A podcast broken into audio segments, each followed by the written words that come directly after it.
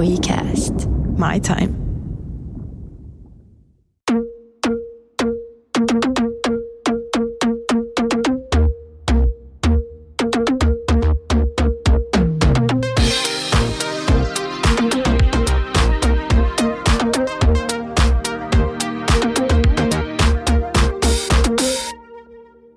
Hei taas ruokakuplasta. Tänään puhutaan kekseliäisyydestä. Suomihan on insinöörimaa, Nokia-kansaa, ja mm. se tarkoittaa sitä, että meillä on ruokatuotteiden kehittämisen suhteen siinä meillä on hyvä tilanne, että, että meillä on hyvä logistiikka, hyvä tekninen osaaminen. Eli mm. silloin kun saadaan joku idea, niin, niin se pystytään tekemään hyvin turvallisia tuotteita, mm. viimeisen päälle hiottuja. Meillä on niin teoriassa hyvät puitteet luoda innovaatioita, mutta ehkä se rohkeus on se, mikä suomalaisilta se kuuluisa puute. Niin, ja viime aikoina on tullut tosi hienoja innovaatioita Suomesta. Se on totta. Nyhtökaura nyt siitä nyt ei varmasti voi olla puhumatta tässä yhteydessä. No ei puhutaan vaikka jostain kirjallisuudesta tai musiikista, niin kaikki tapahtuu siinä ympäröivässä kontekstissa. Samalla lailla ruokaan liittyvä kehitys tapahtuu siinä ympäröivässä maailmantilassa, eli mitä asiakkaat haluaa, minkälaiset trendit yllää, minkälaisia mm. tarpeita on ja sitten myöskin toisaalta, että minkälaisia raaka-aineita meillä on saatavilla ja teknologisia ratkaisuja, niistä on kehittää tuotteita eteenpäin. Ja myös niin kuin teollisuus luo meille just niitä tarpeita. Että ei kukaan osannut kaivata nyhtistä ennen kuin se oli hyllyssä. Eli just se niin kuin nerokas tuote, joka osuu monen tarpeisiin. Ja sitten kun se ilmestyy sinne kauppaan, niin asiakkaana on vaan että miten mä oon niin voinut elää ilman tätä, että tämähän on täydellinen. Mm. Mulla on vahvasti sellainen fiilis, että veganismi ja tämä eläinperäisten raaka-aineiden korvaaminen on parhaillaan niitä isoimpia juttuja, jotka johtaa kiinnostaviin innovaatioihin. Joo, mutta toisaalta myöskin sitten terveellisyyteen mm. ja sitten helppouteen. Kyllä. Siihen, että miten ihmiset elää arkeensa, että mm. minkälaiset ruokatuotteet siihen, siihen niin kuin elämän rytmiin sopii. Varmaan toi niin kuin helppous ja impulsiivisuus on tällä hetkellä sellaisia, mihin pitäisi pyrkiä vastaamaan. Joo, ja sitten tietenkin kolmantena on nämä ekologiset arvot. Mm. Eli mitä, minkälaisia tuotteita meillä pitää olla, olla niin, että tämä kokonaispaletti tulee toimimaan vielä niin kuin 10 ja 50 vuoden päästä. Mm. Parhaissa ruokatuotteissa näistä asioista niin kuin mahdollisimman moni yhdistyy samaan aikaan. S-ryhmän ruokamanifestissa visioidaan, että Suomesta maailman kekseliäin ruokamaa. Snafu Oyn toimitusjohtaja Samuli Laurikainen on tehnyt idättämisestä bisnestä. Ja nyt kysytään, että miten se on tapahtunut.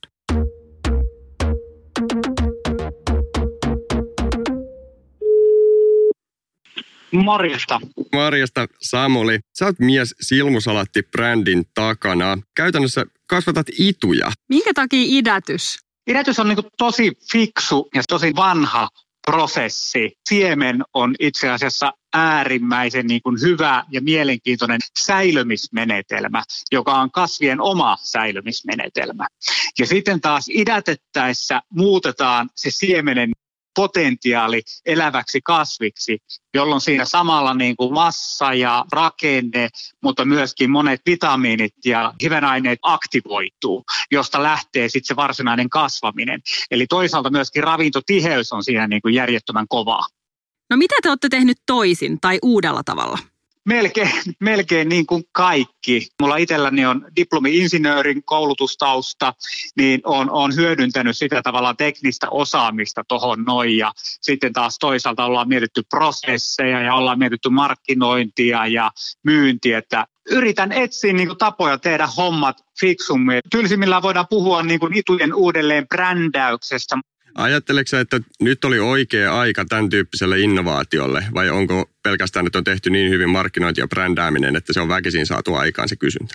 Nyt puhutaan tämmöisestä niin kuin kasvisbuumista. Ja nythän on niin historiallisessa mielessä hyvin harvinainen niin kuin lihabuumi sitten taas, jos pitempää aikaperspektiiviä katsotaan. Mutta totta kai niin kuin vastuullisuusteemat, eläinten hyvinvointi, luonnon hyvinvointi, luomu, lähiruoka, Nämä kaikki on ollut meidän toiminnan ideologiassa ja tuossa heti alkuun, niin on, on sattunut tavallaan hyvä ajoituskin. Ruokainnovaatioita on täällä jopa jossain mielessä niin kuin helppo saada kauppoihin. Eli duopoli toisaalta mahdollistaa sen, että on mahdollisuus niin kuin päästä suht suuriin volyymeihin varsin keskitetysti. Eli siinä on niin kuin hyviäkin puolia. Ja jos miettii nyt silmusalaatin, kohta tulee kuusi vuotta täyteen, heinäkuussa, niin koko tuo kenttä niin kuin pienille elintarvetoimijoille on muuttunut sinä aikana. Sä tuotat ruokaa sisäviljelyllä. Mitä sä sanoisit, onko Suomella edellytyksiä olla tällaisen viljelytekniikan edelläkävijämaa jopa? On, on, koska meillä on niin kuin infra on tosi kunnossa sen suhteen. Entistä paremmin pystytään niin kuin erilaisia teknologioita esimerkiksi yhdistämään. Automaatio ja sitten niin kuin sensoritekniikka ja tällainen homma on, on niin kuin lisääntynyt. Ja sitten taas toisaalta on tullut niin kuin nuori sukupolvi, joilla ei, ei ole välttämättä niin kuin vanhan elintarviketeollisuuden painolastia harteillaan, niin on kokeillut niin kuin uusia hommia ja enemmän niin kuin rohkeutta kokeilla. Kuluttajien käyttäytyminen on myöskin muuttunut ihan älyttömästi. Jos ajattelee, että 80-luvun loppupuolella niin suomalaiset söi 500 grammaa salaattia vuodessa per capita – ja 90-luvun puolivälissä se oli noussut puoleentoista kiloon ja oikeastaan vasta 2010-luvulla suomalainen heteromies on uskaltanut ottaa työpaikalla salattilounaan ilman, että sitä pidetään homoseksuaalina. Mm-hmm. Että onhan tässä niinku tapahtunut hirveän suuri muutos. Ja, ja sitten ne muutokset, mitä niinku ihmiset tekee ja päätökset, mitä tuotteita laitetaan kaupassa ostoskoriin, niin kaupassa pääsääntöisesti kierretään aina sama reitti ja ostetaan aina samat tuotteet siihen ostoskoriin. Eli nämä muutokset on niin kuin, onko ne sitten niin kuin nopeita vai hitaita, riippuu vähän katsojan näkökulmasta. Selvä. Hei kiitos oikein paljon haastattelusta. Mitä sä niin kuin, Ossi ajattelet kekseliäisyydestä, kun puhutaan ruokakentästä? Mitä se niin kuin on? Sellaisia ruokatuotteita, missä mahdollisimman moni trendeistä ja kuluttajan kolahtivista tekijöistä osuu samaan aikaan maaliin. Mm ajattelen, että minkälainen omasta mielestä on, on niin kuin täydellinen ruokatuote, mm. niin omasta mielestä se on kokonaisekologinen, terveellinen, sopii mahdollisimman monille erityisruokavalioryhmille. Mm. Tietenkin, jos sillä samalla tuotteella on vielä jonkunnäköiset juuret ja tarina, helppo ja monikäyttöinen. Eli mm. jos ajattelee vaikka nyt sitä nyhtistä, niin, niin se pystyy lyömään suoraan paketista – pannu. pannu ja sitten pystyy tekemään semmoisia ruokia, mitkä, mitkä mm. tota, mitä ihmiset muutenkin kokkaa makaronilaatikkoa ja polokneeseen, niin se on helppo käyttää. Me ollaan tosi monet rutiinien orjia ja se, että, että kuluttaja ottaisi kaupasta jonkun tuotteen, minkä mihin liittyen pitäisi harjoitella joku aivan uudenlainen keittiötoimenpide, niin se on varmaan aika haastavaa. Et paras tapa on just lyödä siihen rakoon, keksiä tuote, jonka sä voit vaan niinku vaihtaa sinne sun rutiineihin. Täydellisellä elintarvikkeella mun mielestä on jonkinlainen ehdotus siitä, miten, miten se tuote ratkaisee jonkun tulevaisuuden ruokaongelman. Me jo mentiin vähän tähän, mutta puhutaan suomalaisista ruokainnovaatioista. Tätä aihetta kun selvittelin, niin törmäsin ruokakulttuuriprofessori Johanna Mäkelän haastatteluun, jossa hän tosi hienosti totesi, että me Suomessa ollaan tehty niukkuudesta taidetta. Esimerkiksi mämmi, joka on keksitty makeuttaa imellyttämällä, kun ei ole ollut sokeria saatavilla. Ja en mä ole koskaan ajatellut, että mämmi olisi tällainen niin kuin jonkinlaisen... Taidemuoto. Taidemuoto. tai niin kuin pulaajan innovaatio, mutta siis ihan loistava esimerkki. Suomessa noin vanhastaan, niin kyllähän me se tiedetään, minkälaista talven yli kituuttaminen on ollut. Eli sienillä ja marjoilla ja, ja juureksilla on vedetty sitä kevät-talvea. Mm. Tämä niukkuuden taide, niin tämä on aika pitkästi kyllä liittynyt kaikkiin ruokakulttuureihin. Mm. Et siitä on käytetty, mitä on olemassa. Jos ajattelee Venäjän ruokakulttuuri, niin siellä monet näistä Suomelle tyypillisistä hommista on vielä niin kuin vahvemmin läsnä fermentointeja ja mm. kaiken näköistä säilömistä, mm. suolakalakulttuuri. Mutta hyvä esimerkki on myös ruisleipä, joka on vahva suomalainen ruokabrändi. Mm. Ja sekin perustuu ei mihinkään yltäkylläisyyteen, vaan siihen, että on selviydytty. Kun mietitään, että mitkä on tämän päivän hittituotteita, niin, niin sieltä menneisyydestähän löytyy semmoisia meidän ruokakulttuurille tyypillisiä tuotteita, mitkä pystyisi vielä viemään tällä uudella teknologialla ja uudella osaamisella ja vielä kun katsotaan, että minkälaisia tarpeita nykyihmisellä on, niin vielä paremmin tarketoimaan niitä. Mutta joo, miksei nyt vaikka se pettuleipä. Kyllähän sillä että olisi ainakin juuret ja tarina ja eiköhän siitäkin keksitä jotkut terveysväittämät tukemaan. No jos on tarpeeksi rahaa, niin varmaan löytyy ihan mitä tahansa. Viime viikolla me puhuttiin siitä, miten esimerkiksi Italia pesee suomalaiset ruokainnovaatiot nolla, mutta ei piehtaroida siinä, vaan mietitään, mitä meillä on. Esimerkiksi, no meillä on yhtis ja meillä on härkis, jotka on hienoja uusia innovointia, mutta meillä on myös esimerkiksi ksylitol. Ja kyllä tässä täytyy nyt myöntää, että vuonna 1975, kun ensimmäiset kaupalliset ksylitolipurkumit tuotiin markkinoille, niin ne oli lähes yhtä aikaa ne ekat tuotteet myynnissä Yhdysvalloissa ja Suomessa. Et en mä nyt tiedä, voidaanko me sanoa, että me ollaan se keksitty, se varsinainen ksylitolpurkka tuote ekana. Mm. Mutta ksylitol on kyllä vahva suomalainen juttu, mitä tulee innovointiin ruokaskenessä. No mitä meillä on? Puita ja...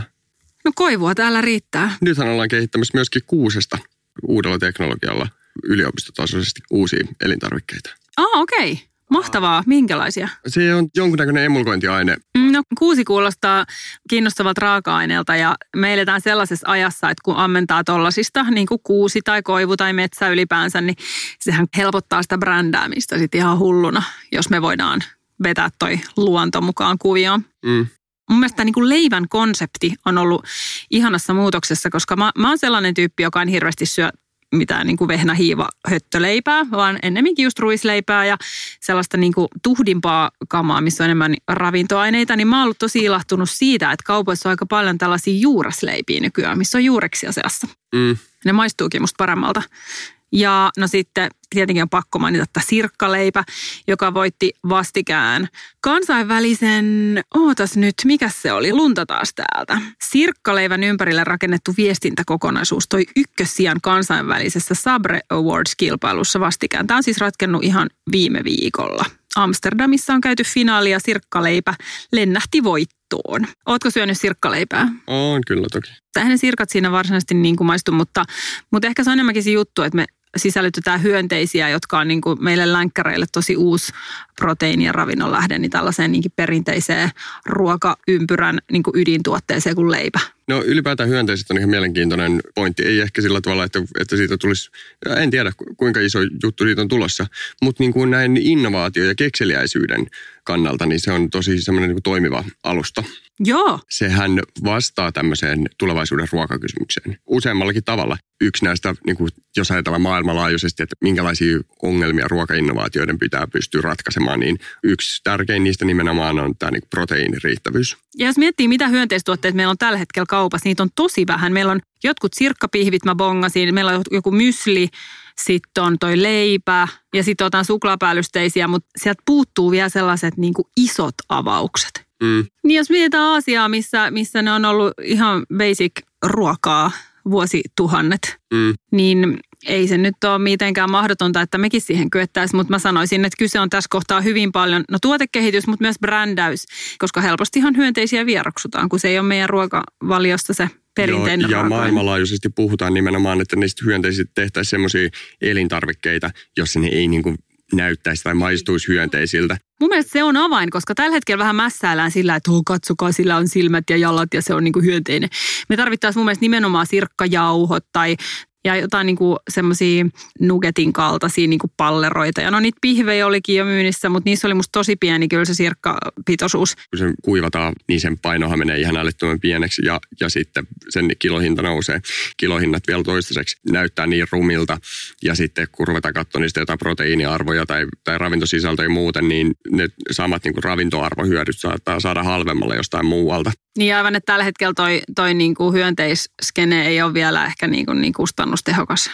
Mä uskon, että tuossa hyönteisruuan läpilyömisessä länsimaisessa yhteiskunnassa on haasteena juuri tämä vegebuumi, koska jos me kerran pystytään saamaan kasvikunnasta esim. proteiinin näkökulmassa, joka tällä hetkellä on se iso hitti, niin sama hyöty kuin hyönteisistä ja halvemmalla, niin ja se voi olla aika haaste niin kuin perustella, että miksi meidän pitäisi syödä hyönteisiä, kun meillä on pellot, jossa voidaan viljellä, vaikka just kauraa.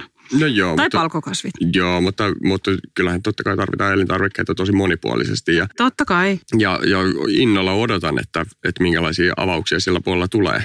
Mm. Että nähdään, että minkälaisille hyönteiselintarvikkeille on se aito kysyntä olemassa. Suomessa kasvatetaan hyönteisiä, itse asiassa isoja pytinkejä, joilla pistää pystyä, että pystytään tuottamaan kotimaista raaka-ainetta. Mutta siis myöskin näistä proteiinikasveista, kasveista nimenomaan, niin niissähän on, on kovaa nousua. Härkäpavun kasvattaminen Suomessa on, on lisääntynyt ihan älyttömästi viime aikoina. Joo, se on mahtava tuote kyllä. Mm. Soijaahan ollaan kokeiltu tässä viime aikoina kasvattaa Suomessa myöskin. Mm. Olisiko ollut edelliskesänä ekat soijan kasvatuskokeilut ja lisääntyy jatkuvasti. Mutta myöskin hamppu. Siis hampulla on vähän huono kaiku ihmisten mielessä. Mutta ehkä sekin on muuttumassa. Ja hyvät ravintoarvot ja, ja ihan niin kuin hyvä käytettävyyskin. Jo mm. Huorittu hampusiemen on itse asiassa aivan älyttömän hyvä. Ah, se on ihanaa. Yksi, mikä on myöskin sairaan mielenkiintoinen, mikä varmasti tulee jatkossa lisääntymään paljon, on lupiini. Berliinissä kierreltiin ekokauppoja tuossa muutama kuukausi takaperin, niin siellä oli lupiinimaitoa ja lupiinijugurtteja, mm. lupiinijauhoa. Sitä oli tosi monessa muodossa. Sitten mä kävin kurkkaamassa tuolla Helsingissä on Vegekauppa-niminen vegaaniruokakauppa, niin sieltä löytyi lupiinimaitoa ja mä itse asiassa ostin ja testasin sen ja se oli ihan kiva. Ja sehän ei ole sama asia kuin mikä on lupiini, mikä kasvaa tien varsissa. Ei, sehän on jopa myrkyllinen, että, että nämä on niinku ihan eri. Joo, siitä on muutama eri viljelylaji, mitä testaillaan tällä hetkellä Suomessa. Joo, koska lupiinillahan on, sitähän pystyy Suomessa tuottaa sääolosuhteiden puolesta ihan hyvin. Vielä oikeastaan neljäntenä tämmöisenä niin kuin proteiinikasvina, mikä on mun mielestä tosi aliarvostettu ja vähän käytetty Suomessa, on keltainen herne. Aa. Maailman kikhernet on suurin piirtein loppumassa hummusbuumin takia. Mm. Keltainen herne toimii käytännössä melko lailla samalla tavalla. Miten se eroaa siis perinteisestä vihreästä herneestä? Mä en edes tiedä. Sama, mutta keltainen. No ei. ei. Okei. Okay. Pikkusen miedompi. Mutta kaiken näköisissä levitteissä ja, ja näin, niin aivan mahtava tuote. Mm-hmm. Tai se on niin UG-tuote, että sitähän löytyy keskikokoisista kaupoista jostain alahyllyltä, mihin ei ikinä silmä osuisi. Mutta mm. en tiedä, mitä Suomessa on läpi historiaa sillä tehty. Mulla ei ainakaan mieleen nouse yhtä ainuttakaan reseptiä missä olisi keltaista herneä. No en mä oikein ole siitä kanssa missään oikein lukenut. Se on kyllä jännä, mikä rooli tässä on meidän kulutustottumuksilla. Eipä sellaiselle ole kokenut itse tarvetta. Jos se jossain suositussa blogissa olisi osana jotain huippureseptiä, niin sitä kaikki hamstraisi sitä varmaan heti. Voisitko ehkä kehittää sen ympärille jonkun hyvän resepti, joka voidaan laittaa tuonne someen jakoon? Tehdään niin. To-do-listalle. Puhutaan seuraavaksi siitä, että missä tulevaisuuden ruoka kasvaa, koska siinä, mistä puhutaan ruokatuoteinnovaatioista, niin, niin suurta innovointia on se, että millä tavalla se ruoka tuotetaan. maapallohan ei tule kestämään sitä, että me tuotetaan tätä vauhtia safkaa. Vuoteen 2050 mennessä ruoantuotannon pitäisi kasvaa arviolta noin 70 prosenttia nykytasosta. ja nyt maanviljely tuottaa enemmän kasvihuonekaasuja kuin liikenne, joten jotakin tarttisi keksiä mainitsinkin jo tuon Berliinistä käymisen ja Mä tykkään reissaa siellä, kun silmiin osuu kaikenlaista, mitä täältä ei vielä löydy. Ja siellä esimerkiksi ruokailtiin ravintolassa, jossa kasvo salaatit sisällä. Eli siellä oli tällaiset tosi korkeat kaapit lattiasta kattoon, jossa kasvo salattipuskat. Ja muistaakseni siinä luki, että niissä on niin neljän viikon kierto. Eli neljässä viikossa puskasta pöytään. Mm, puhutaan siis ilmiön nimi on hyperlokaalius. Hyperlokaalius tarkoittaa sitä, että ruoka kasvaa suoraan siellä, mistä se ostetaan. Eli ravintola kasvattaa itse omat tuotteensa siellä ravintolatilassa. Niin. Tai sitten toisaalta myöskin kauppa, mistä ihmiset ostaa sen, niin että se kasvaa siellä. Niin, että sen saa suoraan sieltä kaupan tuoretiskistä sen salatin napattua niin kuin. Ilmeisesti Saksassa jossain päin yrtit kasvaa kaupassa. Joo kun katsoo noita yrttipuskia, mitä tällä hetkellä myydään kaupoissa, niin sehän on, siinähän on muovia enemmän kuin, kuin sitä, Tavaraa. sitä... Niin, jos siitä otetaan vielä se multa, multa ja ruukku pois, niin, niin sehän on ihan niin kuin järjettömyys. Siitä jää aivan hirveä määrä roskaa ja se ahdistaa mua itseäni, kun mä niitä ostan. Joo, ja sitten vielä lisäksi niitä ei kastella siellä kaupassa, niin nuupahtaa siellä. Ja, mm. ja en mä tiedä, musta on kyllä aina tosi freesejä kaupassa. Mä mietin, että miten ne pysyy. No mutta kato, sieltä on otettu pois, nytkä on vähänkään nuupahtaneet. Niin, no se on varmaan totta. Niin se, se että, että ne pystyttäisiin kasvattamaan, se on ihan täysin mahdollista, että, että ne kasvaisi siellä. Mm. Sienistähän on, on hyvä esimerkki. Siis ostetaan joku tämmöinen tukki. Mm. Niitä oli kaupassa jossain vaiheessa. Joo, on. Mä oon ja, nähnyt. Ja tota, että se kasvaa sitten kotosalla ne, ne sienet. Mutta tämmöiset kaiken näköiset kotikasvatusratkaisut, niin, niin varmasti lisääntyy. Mutta ainoa, mikä niissä on ongelmana, on sitten se, mikä näihin ruokainnovaatioihin äh, liittyy, että se, niiden pitää olla helppoja. Ja, ja toihan yleistyy myös, että ravintolat tulee mukaan tähän gameen. Suomessa haavattiin just Ultima-niminen ravintola, jossa kasvatetaan sekä sirkkoja että salaattejako. Kyllä, joo. joo. Se on ihan mie- tosi mielenkiintoinen avaus toi Ultima Alennilta ja kumppaneilta. Pitää testata, sitä ei olla vielä käyty kokeilemaan. Mm. Eli siinä on tämmöinen kokonaisekologinen ajattelu, mikä leikkaa läpi heidän toimintaansa. Mua henkilökohtaisesti on aina kiehtonut kaupunkiviljely, on se sitten rakennusten katoilla tai pitkin seiniä tai, tai että siihen valjastetaan tai puistoalueita viljelylaatikoineen, mutta joka tapauksessa se, että me tuotaisiin viljely sinne, missä me ollaan, eikä ajateltaisi, että se on pakko ulkoistaa maaseudulle. tämä koko kaupungistumiskehitys maailman metropoleissa, niin se vähän niin kuin väkisinkin ajaa siihen, että ruokaa pitäisi pystyä tuottamaan mm. niissä kaupunkiympäristöissä jollain tavalla mua niin surettaa se, että ei täällä Suomessa ole nähty tähän liittyviä isompia ulostuloja, koska jos miettii vaikka tätä meidän kotikaupunkiamme Helsinkiä, kuinka paljon täällä on kattopinta-alaa, niin siellä olisi aivan hillitön määrä potentiaalista tilaa viljelylle. Mun mielestä katot pitäisi olla kaikki lähtökohtaisesti vihreitä ja sitten iso osa niistä tietty ruoantuotannossa tämmöisiä kaiken näköisiä innovaatiokilpailuja, missä mietitään, että miten kaupungista tehdään yhteisöllisempiä ja vihreämpiä. Ja mun mielestä on aivan itsestään selvää, että kaikki kaupunkiviljely asukkaille, niin, niin sitä pitäisi tukea todella isosti, että pistettäisiin kaupungilta käsky, että jokaisen talon yhtiön pitäisi miettiä kaupunkiviljelymahdollisuuksia ja mm. kartoittaa halukkuutta. Ja jos sitä on, niin, niin sit sitä pitäisi tukea jonkunnäköisiä kasvihuoneita ja viljelylaatikoita. Ja siinä on ihan sairaan isot hyödyt. Siinä on paitsi se yhteisöllisyys ja se, että, että sä saat vastuuta jostakin, mitä sä kasvatat ja sä näet sen kasvuprosessin ja niin edelleen. Niin tämä niinku yhteyttämisnäkökulma totta kai ja happi. Mutta sitten kaikki tämä, mikä liittyy hyönteisiin. Jos me ajatellaan mehiläiskatoja, jotka on globaaleja, niin se, että meillä olisi vaikka mehiläispesiä katoilla, operan katoillahan on, operan hunaja on myynnissäkin ja niin edespäin, niin kaikki tällainen niin kuin tukisi meidän ihan koko niin kuin ekosysteemiä. No mutta sitten jos me puhutaan, että missä muualla tulevaisuuden ruoka kasvaa kuin katoilla ja kaupoissa, niin mua kiehtoo tämä ilmakasvattaminen. Suomessa on menossa kuulemma jotain perunan kasvatustestejä. Joo, eli siis tämmöisiä laatikoita, missä, missä maanpäällinen osa on, on boksin päällä ja sitten juuret roikkuu ilmassa ja niitä sitten suihkutellaan ja annetaan oikeat ravinteet sinne. Ja siitä tehdään Suomessa tällä hetkellä tutkimusta ja, ja hy, hyvää duunia sen osalta ollaan saatu aivan älyttömiä satoja ja hyvälaatuista perunaa. Kiinnostava juttu. Mm. Ja siitä ollaan mun mielestä viemässä myöskin avaruuteen, että miettimässä sitä, että, että tämmöisiä, tämmöisiä ratkaisuja saattaisi olla, missä pystyttäisiin avaruusrakenteissa kasvattaa ruokaa. Tämä voisi olla yksi niistä. No sitten meillä on tietty laboratoriot, missä meillä tulee kasvaa jotain keinolihaa. Tähän liittyen biotekniikan tohtori Lauri Reuter, joka meillä onkin ollut ruokakuplan vieraana. Hän on tyyppi, joka on kehittämässä kaikenlaisia kiinnostavia avauksia tällä tontilla. Lauri puhuu tällaisista niin kuin maanalaisista viljelymahdollisuuksista, siitä kuinka ruoka tulisi kasvaa tulevaisuudessa bunkkereissa tai jonkinlaisissa säiliöissä. Ja että tulevaisuudessa ei tarvittaisi peltoja enää ollenkaan, vaan ruoka voitaisiin viljellä tankeissa, suljetuissa bioreaktoreissa. Kuulostaa siis todella futuristiselta, mutta, mutta ei varmaan mahdottomalta, jos kerran perunatkin jo kasvaa ilmassa maailmallahan on, on paljon näitä kaikenlaisia konttiviljelymeininkejä, mitkä nimenomaan kasvaa vertikaalisesti ja säästää tilaa. Pystytään teknologian avulla säätelemään moniakin niistä ominaisuuksista, ravinteita, vettä, valoa ja näin. Se pystytään tehostamaan ja, ja käyttämään ainoastaan ne ravinteet, mitkä on tarpeellisia ja torjunta-aineiden määrä vähenee. Et siinä on paljon hyötyä kyllä. Mm. Yksi iso tutkimuskohdehan on myöskin tämä aquaponics, eli siis missä tota, juuret on, on vedessä ja kalat ja kasvit on symbioosissa ja kalat tuottaa ravinteita. Hmm. Ja varmaan, aivan varmasti tule, nähdään tulevaisuudessa paljon innovaatioita, ruokainnovaatioita, jotka liittyy just meressä kasvattamiseen, viljelemiseen. Varmasti, kyllä. Mutta vielä noista keinolihasta ja solukasvattamisesta, niin se on enemmän semmoista niinku tulevaisuuden työtä, että se ei, se ei niinku vielä, niiden, niiden hinnat ei tule olemaan kuluttajien saavutettavissa vielä niin kuin kymmeniin vuosiin. Mm. Et siinä mielessä, kun puhutaan nyt tässä niin kekseliäisyydestä ja ruokainnovaatioista, niin, niin. niin nämä keinolihat menee ehkä siitä vähän ohi. Sitten joskus mummona kiikkustuolissa voi tutustua keinolihaan ja muistaa, kuinka siitä puhui ruokakuplassa joskus nuoruusvuosina.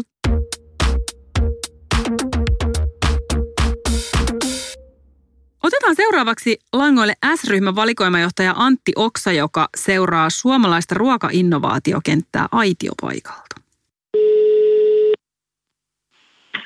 Antti Oksa. No hei Antti, tässä on Ossi ja Noora Ruokakuplan studiosta.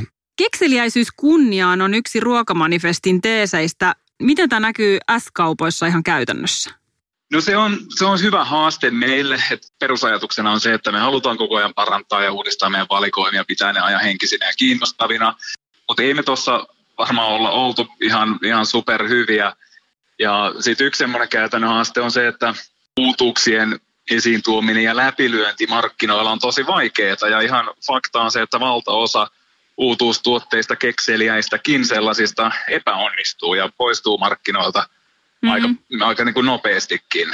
ihan semmoisena käytännön juttuna, mikä on semmoinen isompi ponnistus meiltä, niin ollaan tämmöistä ruokainnovaatiofoorumia suunnittelemassa juurikin parhaillaan, eli nimenomaan tämmöisille pienemmille valmistajille, startup-henkisille yrityksille ja yrittäjille, eli tukemaan sitä heidän kekseliäisyyden sitten tuotteistamista ja kaupallistamista yhteistyössä. Hienoa. Mutta missä tuotekategoriassa kekseliäisyys korostuu? Onko se niinku vegetuotteissa vai lastenruokarintamalla? Voiko sanoa jotain tuoteryhmää, missä näkyy ennen kaikkea tällaisia uusia ulostuloja? No noi oli ihan, ihan hyvät nostot, noin kaksi. Eli tämä terveellisempi ruoka lapsille niin on yksi semmoinen niin kuin vahva sisältöteema meille ruokamanifestin kautta. Vegetuotteet, se on nyt ehkä se semmoinen niin ykkösrintama, missä innovatiivisella tuotekehitystyöllä saatu aikaiseksi kokonaan uudenlaista tarjontaa, mikä on muokannut markkinaa sitten valtavasti ja ollut sitä koko ilmiötä rakentamassa sitten osaltaan. Mm. Maitotalousmaailma niin on semmoinen, missä Suomessa on perinteisesti hyviä semmoisia ehkä aika teknisiä innovaatioita tehty. Sitten kaikki tietää kaurabuumin, mm. Niin jukurttihyllyn kaurapohjaiset tuotteet hirveässä lennossa, valikoima tuplaantunut ja myynti kasvanut 70 prosenttia viime vuoteen verrattuna. Mistä riippuu, että menestyykö tuote vai ei? Onko se sitten sitä maailman aikaa, missä ollaan vastaa, vastaa kysyntää vai onko se sitten tuotteen markkinoinnista? Yleensä semmoinen kaava, mikä nähdään, on, että se osuu samanaikaisesti useampaan, ehkä vaikka vähintään kolmeen semmoiseen isoon tämän hetken kulutustrendiin ja tarpeeseen. Tulee tavallaan semmoinen ratkaisu, mikä yhdistää vähän ehkä uudella odottamattomalla tavalla, että nyt tämän ratkaisun myötä niin voit syödä niin kuin vaikka helposti, ekologisesti ja edullisesti yhtäkkiä tämän tyyppistä tuotetta, mikä ei ole aikaisemmin ollut mahdollista. Ja sitten tuohon ajotukseen, kun viittasit, niin se on, se on ihan hirveän tärkeä asia, että nyt tämä niin kuin maailma – muuttuu ruoan ympärillä, ruokatrendien ympärillä niin kovaa vauhtia, että me nähdään paljon sellaisia esimerkkejä tässä vuosien varrella, että on ikään kuin ollut tosi hyvä juttu, minkä joku toimija on kehittänyt, tuonut markkinoille, se on epäonnistunut. Sitten kaksi vuotta myöhemmin joku tekee ikään kuin saman ja sitten se on ihan hitti ja läpilyönti Että ajoitus on tosi tarkka ja herkkä juttu. No tuleeko mieleen jotain ihan konkreettista tuotetta, jolla olisi povattu iso menestystä, joka onkin flopannut sitten ihan täysin? Tai toisinpäin. Ei ole ollut minkäänlaisia odotuksia, mutta otettu silti valikoimia ja sitten onkin tullut ihan älyttömiä hittejä. Floppeja tulee siis vähän väliä. Se vaan kuuluu tähän alaan. Mutta tota, mutta on niitä iloisiakin, iloisiakin yllätyksiä sitten onneksi voin tunnustaa, että Vihis, joka oli se ensimmäinen VG superhittituote, niin meni kyllä meidän tutkan ohi, että se aika kaavamaisesti meillä otettiin semmoiseksi, että nyt on se kasvisvaihtoehto sille lihapiirakalle, mutta se, se kyllä nähtiin vasta sitten jälkikäteen toki hyvin nopeasti, että tästähän tulikin mieletön hitti. Proteiinivanukkaat on tämmöinen segmentti, mitä ei ollut olemassakaan puolitoista vuotta sitten Suomessa, ei yhtäkään tuota. Nyt niitä myydään yli miljoona purkkia kuukaudessa. No yksi sitten vielä samaan joukkoon, niin Saimaan tuore kirjolohet kiertovesi laitoksessa kasvatetut sellaiset, niin on ollut yllättävänkin kova myyntihitti ja hyllyt tyhjänä vähän väliä, kun ihmiset haluavat ostaa kotimaista kirjolohta. Mutta noin prodevannukkaat ja Saimaan kirjo, kirjolohi, niin niissä on ollut aika isot, isot niinku brändäyskuviot, mutta toi vihis on kyllä tullut aika hissukseltaan sinne hyllyyn varmaan silloin alun perin. Toi on jännä toi markkinointiasiakin, että, että se ei aina ihan niin kuin yksi yhteen selitä asioita. Kaikki tietää nykypäivän puskaradioiden voiman, niin kyllä se, että, että jos löytyy oikeasti uudenlainen tuote, millaista ei ole ollut markkinoilla ja se on hyvä, niin kyllä se sana sitten leviää somen kautta ja sieltä sitten nopeasti valtakunnan mediaankin.